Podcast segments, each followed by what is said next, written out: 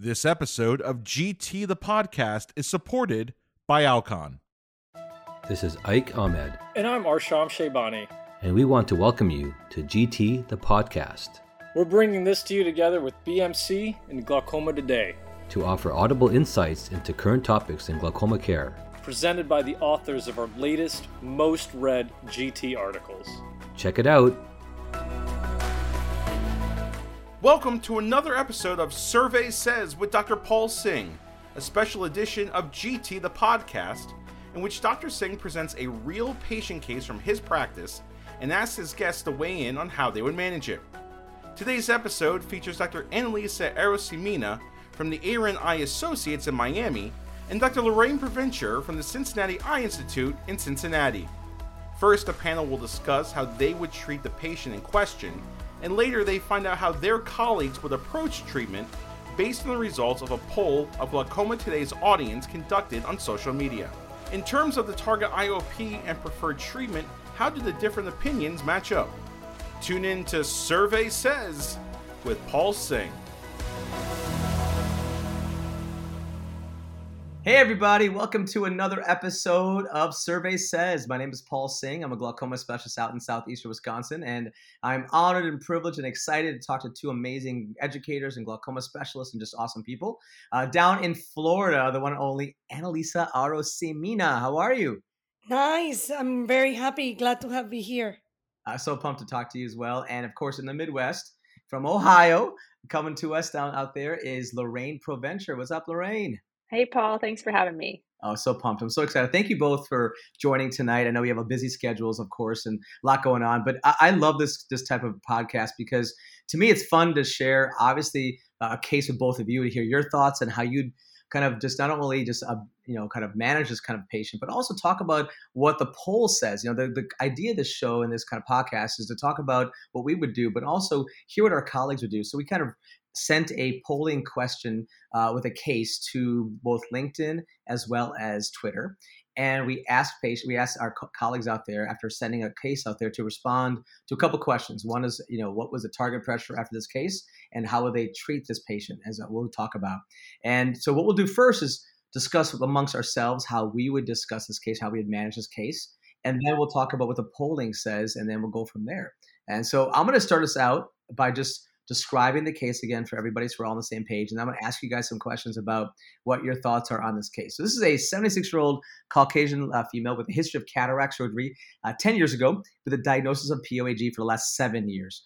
Um, she's referred to you since she's been slowly progressing with a decreased R N F L and sort of an early nasal defect on visual field. Last couple of visual fields have confirmed this. Uh, but before that, she was actually pre-parametric, had healthy fields overall. So she's progressing. Uh, but she's on four classes of generic medications. You have P G A, she's on beta blocker, C E I, and uh, Vermonidine, alpha agonist. Her T max is not super high, but upper twenties, but she's been treated on these medications, and she's been ranging in the upper teens, but about six or so millimeters of fluctuation, so kind of coming and going up and down. And her hysteresis is kind of low. I'm a big fan of using corneal hysteresis, but kind of low, eight point six in right eye, nine point two left eye. And her C C Ts or pachymetry is in the middle five forty or so. Nothing that earth-shattering, but her low hysteresis does concern me. Uh, cup disc zero point six with slight inferior nasal sloping. The key is she complains of fluctuating vision all the time. Every time she blinks, her vision comes and goes, a little bit of watering and tearing, and she has an issue of cost. That's why she's on generics. And every time she comes in, she's like, do you have any samples? Do you have any samples? So cost is an issue. So again, fluctuating I O P, upper teens, progressing, seventy-six-year-old with a history of cataract surgery. So I'm going to start with you, uh, Lorraine. What are your thoughts just in general? Just give me a gestalt of what you're thinking of this kind of patient and what, what concerns you right away off the bat.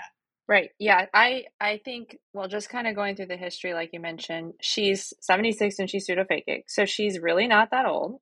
Patients these days could live ten, twenty more years. So you could be treating her glaucoma for a very long time. Um, she is progressing, but she still has relatively mild disease. So that's something I'm keeping in mind. I, I don't want to put her through too much this early in her disease process. I don't want the treatment to be worse than the, than the disease. You mentioned a lot of her risk factors, but um, her adherence or potential adherence issues are a major concern. So one thing I'd want to try and tease out with her right up front is, can she take any meds at all? Like, is this something where if we simplified her regimen, or reduced her medication, she'd do better or be more adherent? Or is she somebody who really, no matter what we're going to do, is not going to be able to take any medications? And so that will really change how I choose treatment. So let me ask you, uh, Analisa, you know, from, from a medication burden, you know, four classes on generics. I mean, do you, do you feel in general that any one of our patients truly can stay on four classes of generics for any amount of time more than like a couple of months?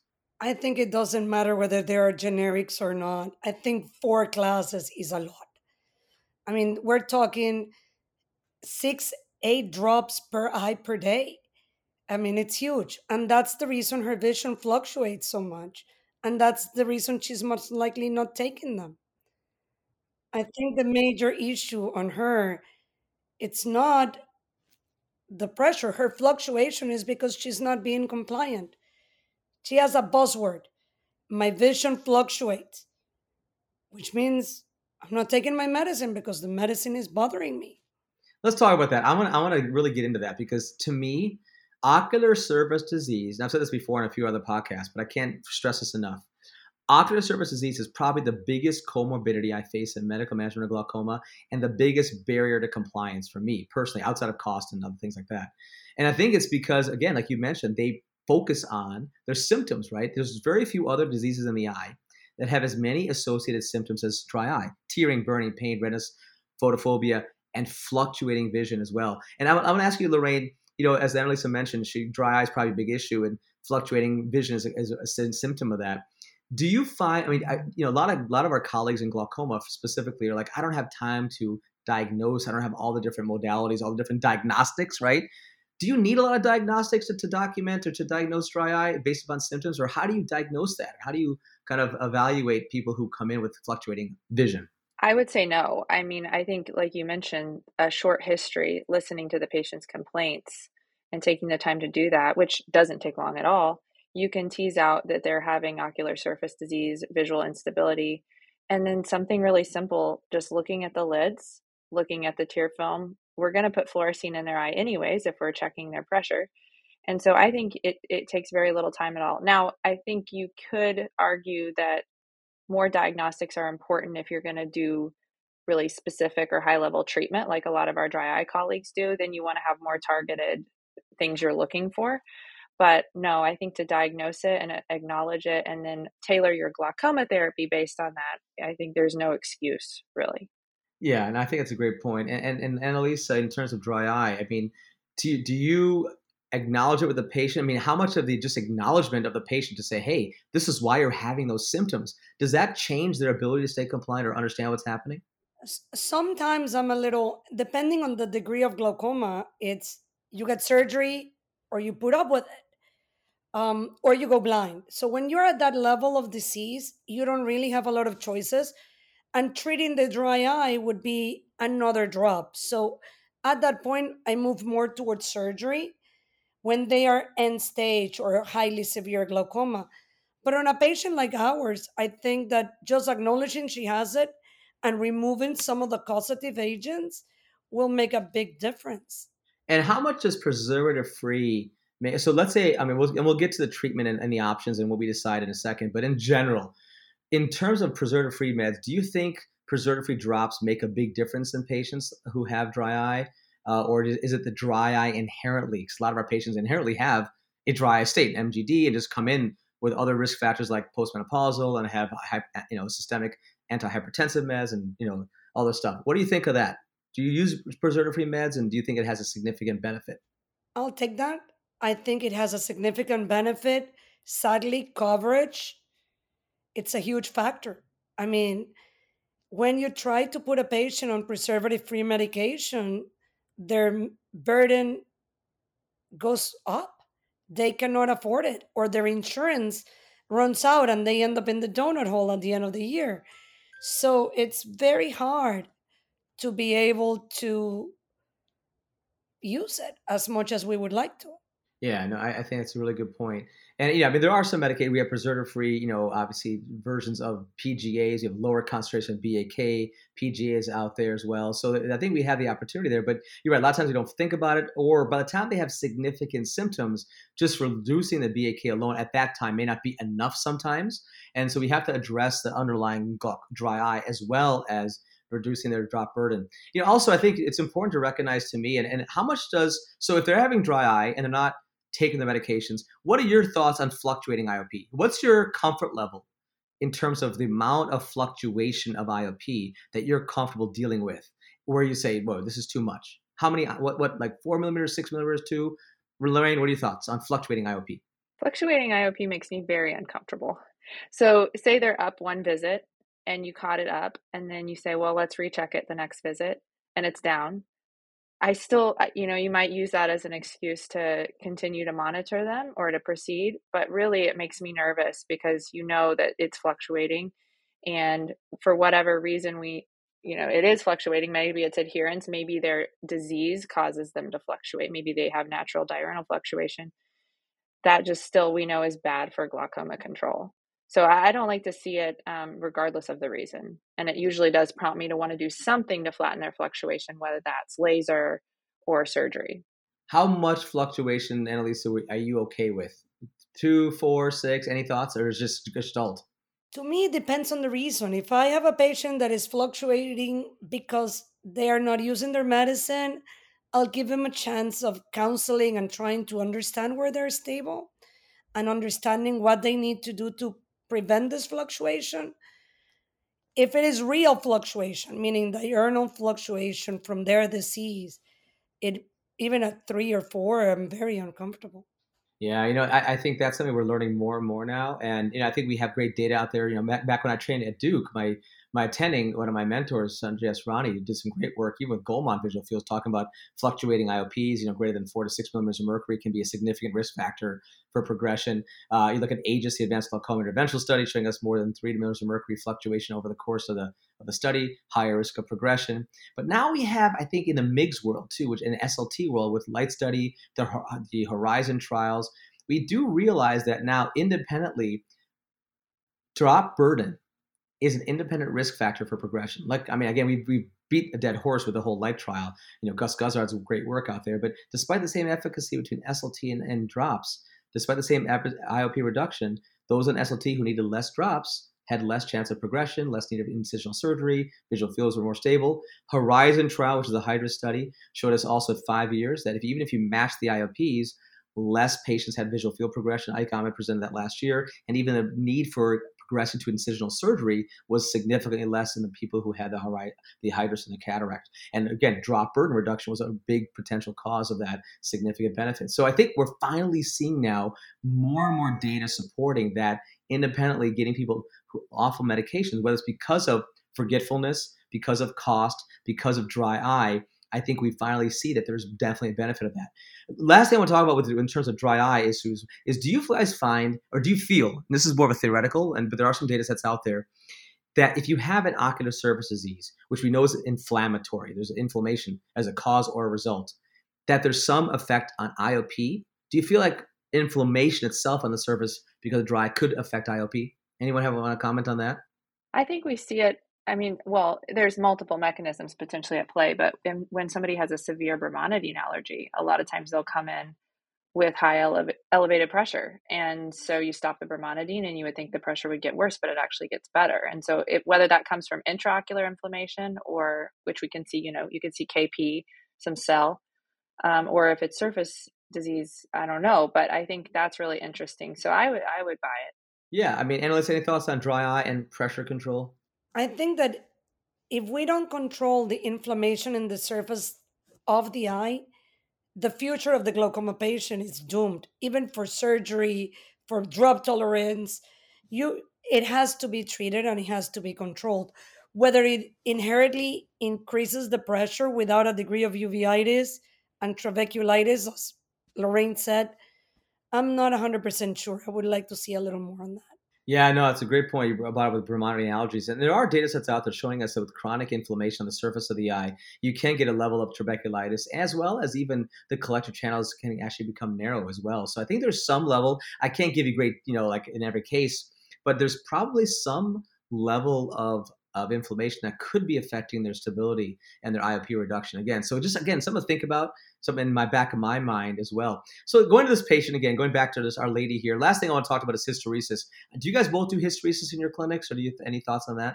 I do not. I don't either, but I think this case is awesome because it illustrates that this patient, you know, you could be reassured by their C C T, and then you have hysteresis there that makes you think twice about maybe this, their disease progression. So I, I don't, but I would love to have one. And I think this is a great case illustrating why. Yeah, I, I think, um, you know, again, I won't take too much time here, but I'm, as a lot of people know, I'm a big fan of hysteresis. I know Nate Radcliffe and Philippe Bay Medeiros and Duke and Javinder Grover and others have done some great work and great articles online, um, just talking about the relative uh, importance of, of really progression and even diagnosis, where hysteresis independently is more powerful than even C C T. And again, long story short, it's looking at the biomechanical properties, the shock absorbing ability basically of the eye. And so the higher the shock absorbing ability, the better it can think of it as withstanding pressure fluctuations. The lower the hysteresis, lower the number, anything below ten and a half or ten, let's say, is not good. Uh, and that means they're less pliable, less ability to withstand pressure fluctuations. Think of it, that's how I think of it at least, bad shock absorbing. And so this patient uh, has a low hysteresis, both eyes, right eyeward and left. And so you're right, there's many studies that show that you can have normal pachymetry, normal C C T, and have a low hysteresis, which independently can be a risk factor. Example, ocular hypertensive patient. If they have a high hysteresis with a pressure of twenty-five, see it back in a year. Don't even worry about it, especially if they, obviously if they're ocular hypertensive, healthy fields, nerves. If they have a low hysteresis with a pressure of twenty-five, even if they have healthy nerves and fields, I'm treating that patient. That's how powerful to me in my practice and how it helps me make decisions as well. So yes, this is a patient with low hysteresis, normal pachymetry, progressing. So let's get to let's get to kind of how you would kind of set her target pressures now and what you would do to obtain that. So anyone want to comment? What are your thoughts, Analisa? What are your thoughts on her target pressures? What would you want her to be at? I wouldn't I wouldn't mind her being in the mid-teens.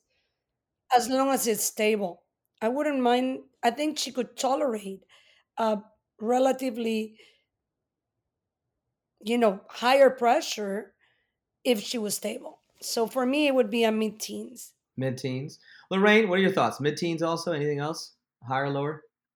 I think initially I was thinking mid-teens, um, and I think that's a safe bet. But you bring up a good point. If we can just stabilize her pressures, she's still got pretty mild disease, moderate at best. I think she may be somebody who would stabilize in the high teens even. And you don't go, you don't know that without time, but I think mid to high teens would be good. Mid teens is very safe. Yeah, and let's, let's talk about that because, you know, when we talk about our options, right, what do we do next? When we define success of our procedures or our change, whatever we decide to do, you know, you're right. I think mid teens to me makes a lot of sense. You can't go wrong with, you know, middle teens. But, you know, what if she is, let's say, seventeen or eighteen after whatever we decide to do, but she's stable and we decrease that six millimeter recurrent fluctuation. She has less surface issues. She's more happy. She can afford her, whatever she's doing. You know, does that, is that enough? And so I think that to me, it's a combination of getting her pressures down, but also keeping it more from fluctuation. The independent risk factor of fluctuation is important. So uh, I think that's right. And you know, love to hear what you guys would do. So both you think middle teens, maybe upper teens if they're stable. So how would you get there and how would you stabilize her I O P in long term? Oh, I'll take that one. I think that she had a mid-twenties high I O P, but that's seven years ago. Since then, we don't really know where she's really at. Most likely that plus six in her fluctuation is when she hasn't taken anything. And that less drop You know, that drop of six in her I O P is when she took her medicines. So in the better eye, I might stop everything and see where my baseline is, planning for an S L T or for um, implantables. I would give her a Durysta. Okay, so you'd say S for you right away, an S L T or maybe a drug delivery like Durysta would be a good first treatment for her. Or I mean, next treatment rather for her. That would be my, I would stop some of the medicines, see where I am. If she's hanging at low twenties off, I would gladly give her those two things and get her down. Seriously, you know, let's talk about that because that is so important. you know, we start to add, add, add. And I remember when I was a fellow, that was like the biggest thing. Do not just add, you know, find out what that one drug is doing first before you add a second one. And so, you know, would you guys do kind of reverse trials where you say, hey, you know what? Patient's got dry eye. You, I think compliance is an issue. She's not very advanced. She's more mild to moderate, like you were saying, Lorraine. Would you guys just stop two or three or all of her medications and see what happens first? I would give her a trial. I will see her in a couple of weeks. I wouldn't give her a long follow-up. Usually what I do in my clinic is that I tell her and I say, we're going to book you for an S L T. And the day she comes for the S L T, that eye is has been off medication for those two weeks. She gets the S L T, and if everything goes good, I stop the medicines in the worse eye and do an S L T also. So I give her in the better eye the benefit of being without for those two, three weeks between my seeing the patient and doing the laser. Lorraine, how about you? I mean, what are your thoughts on on that kind of reverse trial and seeing how she would do without drops before you decide what to do next? Yeah, I think that's a really interesting idea. I probably don't do it as much as I should. I'll often stop maybe one if it's if they're pointing out one drug that's really bothering them, um, and see kind of what their pressure does, because I'm surprised all the time how often you stop it and it doesn't really change a whole lot. Um, but yeah, I don't do it routinely, but I think that's a really good point, is see where they are at baseline. I would guess, you know, if she's, you know, just hypothesis wise, if she has been on all these meds and she started high, she, she could go even higher than her initial T max, um, just because of her presumed outflow atrophy over time from all this aqueous suppression and inflammation. But I think it's a really interesting thing to think about. And the and the longevity, the time she's been on, let's say, all these topical drops, right? Does that change your thought process on kind of resistance to outflow, collector channels, and kind of the health of her outflow system? It does. I think I'm less optimistic that her natural outflow system is, you know, her conventional outflow system, I should say, is intact and functioning well. Um, just because you do things like you'll you'll do a M I G S and you'll take every you take off a bunch of meds at once, and oftentimes they'll go high. Sometimes we blame it on steroids, sometimes not. But I think I'd be a little concerned given the duration. She's been on treatment for, I guess, seven years now, and she has ocular surface disease. Yeah, basically, Analisa was saying S L T with or without maybe doing, so let's say do S L T and the pressures aren't low enough. You maybe add maybe a Durysta on top of that S L T. So that combination of S L T and Durysta maybe get her down. That'd be a good option for you. Uh, Lorraine, what are your thoughts on what you would do next for this patient? I think it really depends on the patient and kind of the sense you're getting from them. So if this is somebody who is up for multiple, like, smaller interventions to try and do the bare minimum, or to start stepwise is kind of how I explain it to patients, then I think that's a really reasonable approach. But if it's somebody who you get a sense is you're not going to have a lot of wiggle room for multiple treatments over time, then I'd be a little more aggressive, I think. I'd also try, like I mentioned in the beginning, to get a sense of, like, how many drops they can really take. Can you take one at night? Can you take none? And do I need to try and get you entirely off of medications? And depending on what they say with that, that's, you know, if they say they can't really tolerate much at all, then I'd really go for something more like a Zen. Um, if they can maybe tolerate one, or we could do a Durysta and an angle-based procedure, I think that's really reasonable to try as well, because she's still relatively young with mild disease. So if I can wait to do a subcon surgery for later, I think that's ideal. But I, I, I usually fill out the patient in this situation. Well, what's your thought on subconjunctival surgery when the conjunctiva is so inflamed? I, I think they, they usually don't work as good as when you are able to quiet them down.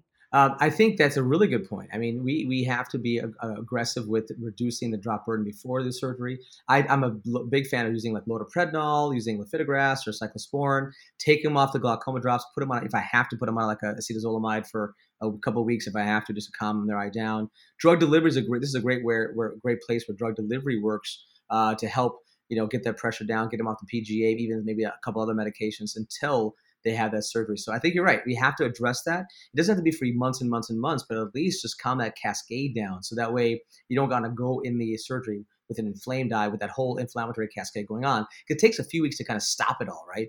And so even if they're not perfectly quiet, at least getting that suppression set, I think, is really important. So yeah, I think you, this is where I would use a lot of those drug deliveries and S L Ts initially, and then just then set them up to get them off of meds. And then if it's not enough, do a subcon surgery as well.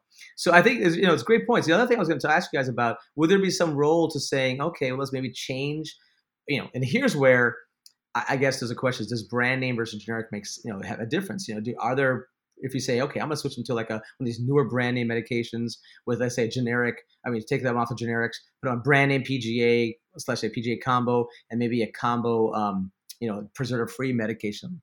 Would there be any role for that? You think it's eh, with this patient probably not going to help? Well, you also went from eight drops a day to three drops a day with that switch, mm-hmm.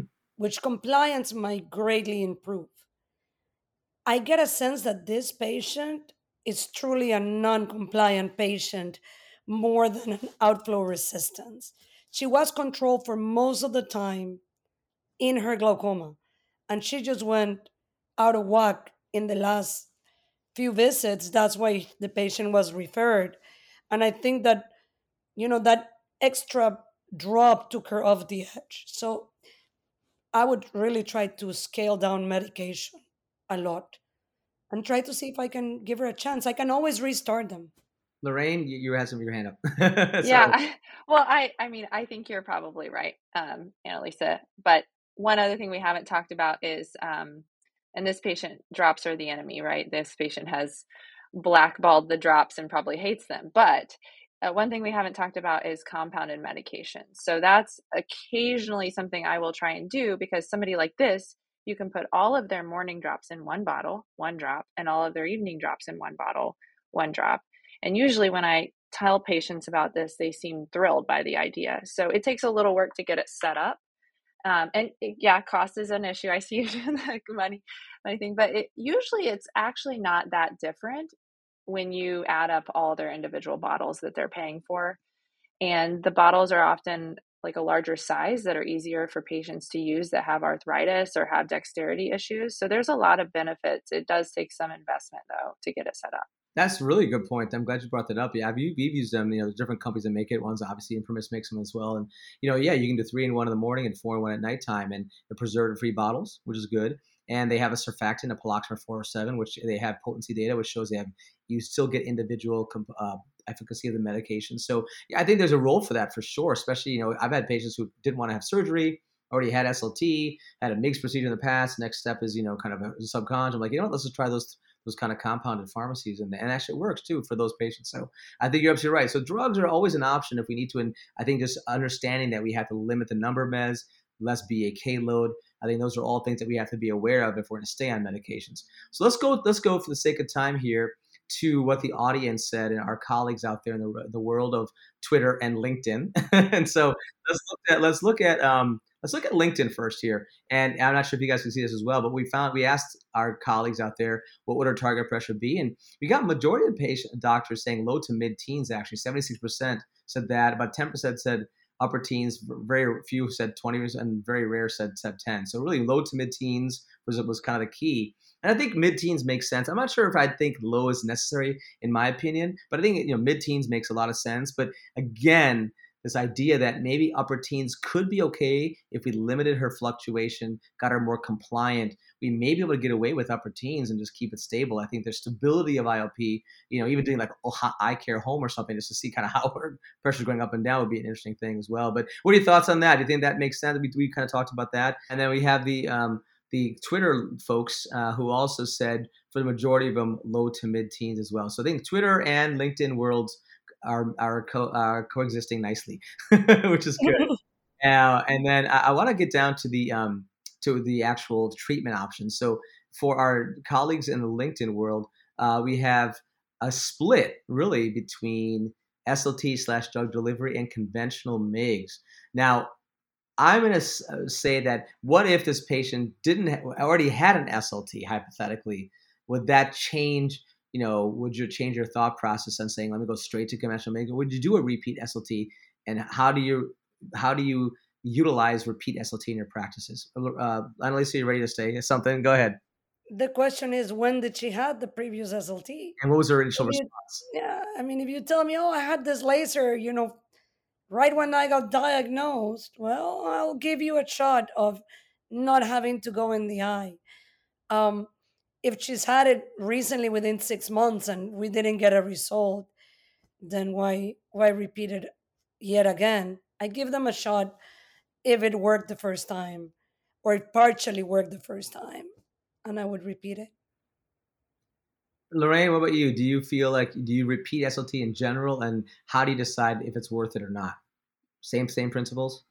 Yeah, I mean, there's situations where it's a no-brainer to repeat it, right? Where they had an initial response, it lasted for a while and it's wearing off, um, and an initial good response, I should say. Um, but there are some patients where you're you're looking down and their treatment options and the next steps are, are bigger steps, and say they had an initial short duration of response to S L T, I'll say, let's just give it another round. And it's so easy for patients that, and there's some data to support that, but there's so some patients that don't even remember you did an S L T because it's that easy to have done. So it's pretty easy to talk to patients about having a second round before we go on to something more invasive. Are you both S L T uh, primary therapy fans? When I get a patient that is primary therapy, I'm a tertiary glaucoma specialist. I don't think I've seen that many virgin eyes lately. By the time they get to you, it's like, oh yeah. How about you? How about you, Lorraine? Are you a primary S L T fan, or do you get a chance to do that? Or are you also tertiary to the point where you don't get him? I'm lucky in that I got to build a practice out of satellite, so I do get some virgin eyes coming through my clinic, and absolutely I love it as primary. Um, but I also have a place I practice where there's it's more complex, so I get a mixture. But I think it's great first line, and I think it's great anywhere along the the treatment algorithm, really. Yeah, I mean, to me, it makes so much sense. I mean, it's, it's the most physiologic way, in my opinion, to address I O P and, and resistance, right? And I think, it, and again, I've talked about this all the time, and my, my view is it gives you a little bit, in my opinion, of a diagnostic uh, kind of uh, value, where if it doesn't work, because it works at a level of trabecular meshwork, does it tell you that maybe the resistance is beyond T M? Maybe it's in the conventional, I mean, in the canal or distal. We just don't know. I think S L T is a great option. I just want everyone out there, you know, I mean, I think we, we still underutilize S L T, even though with the light trial and all the good stuff years back, we still see not everybody, not maybe less than fifty percent of doctors out there. I have to say that that's one of the things I really wish we could teach strongly in school. We should actually make people understand that they should start with S L T. I don't think we've been able to deliver the message outside of the glaucoma world with enough strength. And that's on all of us. It's so, it's so important. I mean, it, it makes so much sense. And, and, and the earlier you treat it, the better chance you have of maintaining a healthier outflow, maintaining flow through the canal, preventing collapse, all that good stuff we talked about. Um, so S L T is a great option, but we have a lot of colleagues. In fact, in the Twitter world, going back to our, our polls here, the Twitter world actually is a little bit different. The Twitter colleagues have uh, really kind of felt Yeah, fifty percent said S L T drug delivery, but there's about twenty-five percent who said subconj bypass. So interesting. Let's talk about that, because we have conventional MIGS and we have a lot of canal dilation. We have a lot of you know, goniotomy options now as well. And of course, now we have the approval, which I think is really exciting, for uh, stenting, the Infinite trial. Those got the uh, three stents for the eye stent have been approved. I was part of that study. We found that actually for M T M T, thirty percent reduction in about seventy percent of patients. We had a huge, huge reduction of I O P in these M T M T patients with three stents, even people who are refractory. And even those who had previous glaucoma surgery, like like TRABs, we had a significant reduction, twenty percent reduction in about fifty plus percent of patients. So we know that, know that we can reopen, so to, so to speak, the conventional pathway. But with that said, we have the so subconj bypass. So would you guys pull the trigger, and when would you pull the trigger on something like a subconj bypass TRAB, or let's say a Zen type of procedure? Would that be out of, out of someone who's mild to moderate? Would that be too out of the question for you guys? It's not that it's out of the question. I'm not sure in this particular patient with the surface disease she would have. And, and I'm not sure if that would be my first choice. I think if she fails one drop S L T and an implantable, then we would be discussing uh, uh, some of those other options. I mean, I usually am very conservative. Let me throw that out there. And in, in real life, I would probably do what you're saying and try and try something small first, especially if I'm just meeting the patient. So offer them something less invasive. If it works for a year or so, great. But I think seeing what the Twitter responses say about target pressure. So most people want mid to low teens. The vignette alludes to the fact that she can't tolerate any topicals. So if you really think she can't take topicals and she has a mid to low teens target, then yeah, subconj filtration is the way to do it. And it would probably keep her there for a long time, because I'm arguing she doesn't even need a mid to low teens target, you know? So she need, if she needs a flat high teens, I think something like a Zen would probably keep her below that range or at that range for a long time. And of course, you would want to do preoperative management. And she's mild enough that if you take her off her meds and she runs high for a little bit, it, you know, she's probably not going to sustain a whole lot of damage just from that period waiting, prepping for surgery. So I think a lot of these options are valid, but I could see the role for subconj bypass surgery, especially if she can't tolerate medications long-term, like no medications. Yeah, I think it's a great point. And, and where I would distinct, draw the distinction here in my my, my hands, um, I've done a lot of mild to moderate patients with Zens. I think you're absolutely right. I think the higher the target pressure, the better chance we have of achieving that. And, you know, we know middle teens are well within the wheelhouse of Zen off of meds. Where I would just pull the distinction is if I took this patient off of meds, and let's say we realize that, you know, she really does need, it's not just compliance, she really does need three or four meds, then then a subconj is probably a good option, because really conventional MIGS, yeah, you can get them off of two, maybe three, but you're probably not going to get her off of all meds, just in general, especially if patients, let's say, are compliant. So if I have a compliant patient and we're on, let's say, combos and brand names and are still on three, four meds, probably to get them off of meds, a subconj give you a better chance of getting off of meds in a conventional pathway. For someone like this, though, because we think compliance is an issue, and with dry eye is an issue potentially, this is where I would probably do the conventional MIGS route first, um, or obviously after, let's say, potential S L T. Uh, and then if that didn't work, telling a patient, look, we have a lot of options. And my spiel to my patients is, this is a journey, Missus Smith. We're going to do whatever we can to maintain the highest quality of life, the safest way to get those pressures down, to protect you from getting going, getting worse. But we have options. So don't worry if, let's say, this doesn't work, we can do something different. But at this point, I think this is the best option for you. So setting that stage to doc to our patients that we're not going to only have one option. We may employ multiple different procedures over the lifespan, and that's okay. Uh, what are your thoughts on that, and how you educate your patients on this? How would you educate her if you decided to, I'm going to do S L T or I'm going to do conventional MIGS? How do you educate her on what's going to happen in the future? Like you said in the very beginning, like we talked about, acknowledging her issues and like appreciating her honesty is really important. And then, like you said, it's a playbook, or some people have described it as a, a book with chapters, and we're only on chapter one. I think I heard that res- recently. Uh, I thought that was pretty good. But I do tell patients that we have a lot of tools available to us nowadays, and that we can start small and stepwise and do everything we can to improve her quality of life while still controlling her disease.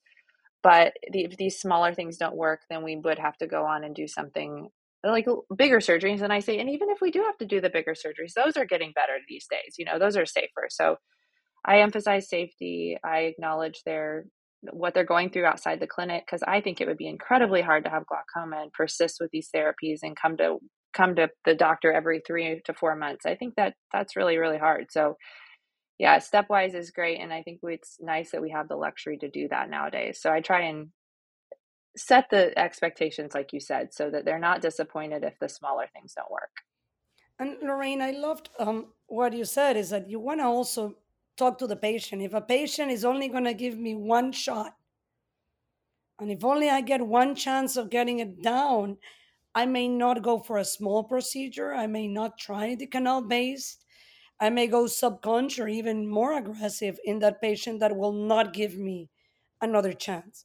And if the patient is open to a stepwise approach, I do believe is, what did a patient tell me? So, doc, it's like making a cake. You need many ingredients. So, you know, you give me a little drop and a little this. And, and I'm like, exactly, you got it, baby. So it, it. it depends a lot on them. I love it. Man, I want to talk more about this stuff. This is so, so much. I'm not, we could do a whole nother hour section on what conventional MIGS procedure would you do, right? I mean, I mean, combine viscodilation with lilotomy. Maybe now we have these stents approved. Who knows? Combine them. I mean, I'm a big fan of combination, but in this case, I'd probably, if I would do conventional, probably do a little bit of otomy with this one too. Man, there's so many cool things, but I know we want to stay kind of relatively on time. So um, with that said, this was awesome. You guys brought up some fantastic pearls. Uh, I think just, you know, the surface of the eye, compliance related issues, how do you educate patients? I mean, so many awesome pearls as well. But Thank you to both Analisa and Lorraine for taking the time to spend with me, educating me and my colleagues and our colleagues out there. And um, I want to thank all of you for listening to us for the last forty minutes here. Uh, and hopefully we'll have another episode coming soon here for Survey Says. But thank you very much. Enjoy, and uh, we'll hopefully see you guys soon. Thanks, everybody. Thank you for tuning into this episode of G T the Podcast. If you have any feedback or topic suggestions, find us on Instagram, LinkedIn, Facebook, or Twitter. And stay tuned for more hot topics in glaucoma care on G T the Podcast.